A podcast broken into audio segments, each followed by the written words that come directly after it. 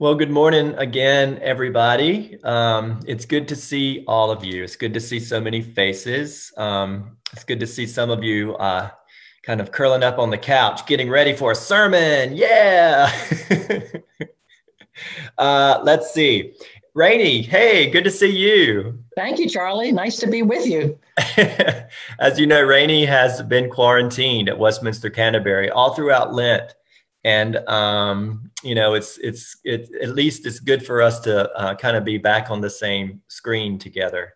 Uh, so what we're going to do today is just have a dialogue sermon we're going to unpack this really familiar really rich text um, and hopefully it will allow you to kind of see yourself in it get some new insights ask a few questions and uh, really kind of get at what uh, what the Gospel of, of John is trying, the, the Gospel writer John is trying to get to. So, uh, Rainey, why don't we start? Kind of where are we here in time and space with Jesus and these disciples in relationship to the actual crucifixion?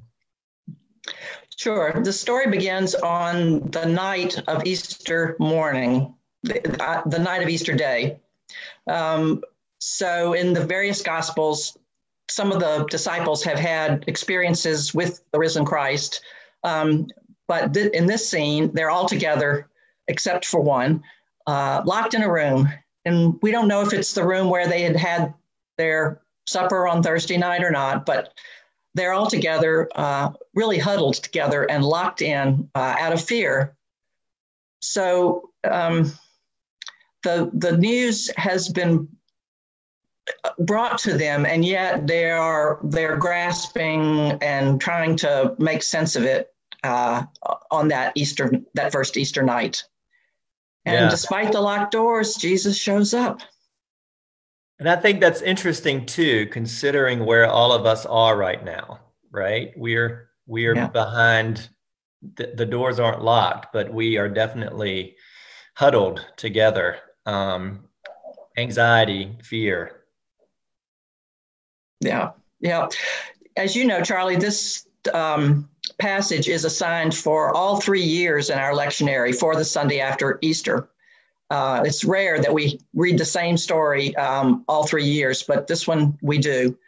Yeah. Um, it's also the case that uh, those of us who are assistants um, often are asked to preach on that Sunday because the rector is getting some time off after Easter. so I've thought about this passage a lot. And um, but what strikes me, just as you have said, is I mean, I looked at some of my old sermons and they were fine, but this story is really speaking to me right now in the midst of our present situation where we are um, either physically or, or uh, so, uh, socially locked in in fear or what's around us. Um, so I think we can very much identify with the disciples uh, who have begin to begin to experience the good news, and yet it's it's really fuzzy and um, difficult. Yeah, and um, I'm I'm noticing that uh, you know throughout Holy Week we were we were in the Gospel of John a lot, and I noticed at the very beginning of this passage it says when it was evening, and um, I'm always in tune of John's imagery of light and dark, and mm-hmm. so here the disciples are in the dark. It's evening, um, yet Jesus brings, literally brings light into the room. And then what do you make about this, these first words of his, peace be with you? And then he breathed on them. That seems pretty weird. doesn't it? yeah, yeah. Well, I mean, I love the fact that the first thing he says is peace be with you and not where were you on Friday when I needed you, or any other words of you know of judgment. I mean, it's he's there offering offering peace, and then the and then the Holy Spirit, the gift. You know, he breathes on them. Uh, other other gospel accounts will have a different understanding of the coming of the Holy Spirit and Pentecost. Uh, but in the in the case of John, it's right there. The, the Holy Spirit the, the breath of life that God has breathed into us in our creation uh, is now reaffirmed uh, by the risen Christ. It's just it really is a, a recreation that is happening in this moment with this kind of fearful hu- humanity. Mm-hmm. I'm also thinking of the words that we heard on Good Friday, where Jesus breathes his last from the cross um, and gives up his spirit. Yeah. And so the gift that he is now bringing to them is the new life uh, that's promised. What do you make of all this forgiveness language? If you forgive the sins of any, they're forgiven. And if you retain the sins of any, they are retained.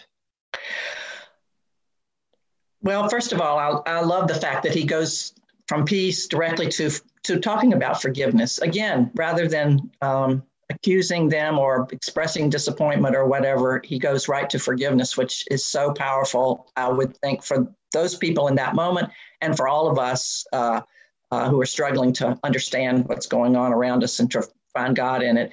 Um, as you know, the church has used that statement um, as a um, uh, an, an, indication of uh, the ability of the, the, the, the, duty of the church to forgive sins and to pronounce God's absolution. Um, but I think it's a more, you know, I think it's a broader statement. I think it's a, I think it's really a factual statement in the sense that that we recognize that when we are unable uh, to forgive others or ourselves, that then that um, that disappointment, that fear, that brokenness is retained. And when through God's Spirit we are able to offer forgiveness and to receive forgiveness, um, then we are set free. So I think it's a very, um, in a way, clear, but in a way challenging um, uh, and comforting statement from Jesus that what he is about is is forgiveness. Yeah, I, I hear it as as liberating, whereas so many of us, I think Fletcher mentioned this. We this was the subject of our Bible study on Thursday morning at eleven. Right. Um, whereas you know you mentioned it's the church that can pronounce or priests that can pronounce forgiveness, uh, but we are in control of our own liberation here. If we keep if we hang on to the sins of other people, if we keep only seeing the negative, if we keep hanging on to the places where people have wronged us and we don't forgive, in many ways it keeps us chained up and shackled. Um, I can think of moments in my own life when I just held on to to you know being mad at people, and all that mm-hmm. did was was keep me held back. It kept me chained down. So we are in control of our own liberation to the extent that if I forgive you, then huh, I can breathe. Right. And live more freely. Right.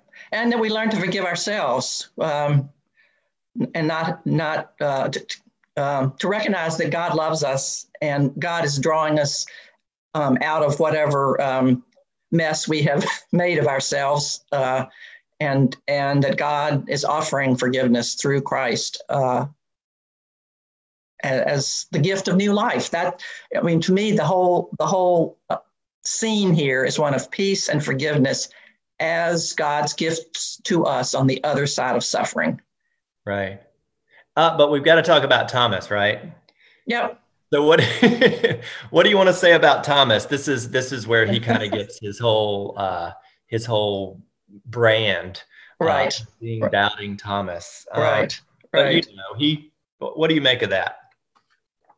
Well, first of all, um, yeah, I think he gets a bad rap uh, in the sense that we uh, treat doubt as as wrong, um, and I think I think Thomas is a is someone who wants to understand. He's someone who asks questions. He's a seeker. Um, and uh, we've seen that earlier in the Gospel of John uh, when Jesus says, um, Where I'm going, um, uh, you know the way. And Thomas says, Lord, we don't know the way. Tell us. And that's when Jesus says, I am the way, the truth, and the life. So Thomas has already been um, identified as the one who um, who is active, I think, in in seeking understanding. And um, uh, the fact that we know him by name and continue to read his stories tells me that the those that uh, recorded these stories found value in that just as we see peter deny and then and then become um, faithful. We see Thomas asking questions, and then uh, and then having this amazing moment uh, uh, when on the on the second time that Jesus comes a week later, uh, when he recognizes who Jesus is. The other thing is that um, it's clear in the first uh, the description of the first night that Jesus shows the disciples his hands and his side. So when they report that to, to Thomas, I think Thomas simply says, I want to see that too, which seems perfectly reasonable. You know, um, they've had that they had this amazing experience, and for whatever reason, Thomas wasn't present. So he's saying, I want to have it too. And I, for me, that means um, uh, that that Thomas doesn't want secondhand faith. He wants faith based on his own encounter with Christ. And, uh, and then Jesus honors that the following week when he makes this invitation to Thomas uh, put yeah, out your hand and touch me. It makes me think about what that week was like for for Thomas and those disciples. I bet Thomas yeah. was like, "Oh, I don't want to hear it. I don't want to hear your stories about Jesus." like, well, we saw Jesus. He came to us. Yeah, we're special. yeah, yeah. I mean, who knows? Maybe Thomas had gone out to buy to get dinner for them, and he missed it first yeah. night. We don't, we don't know why he's not there. Um, uh, but then, what strikes me is that Jesus uh, Jesus makes this invitation to Thomas personally put, you know, touch, see my hands inside, put out your hand. And even though lots of paintings show Thomas touching Jesus, the text doesn't say that.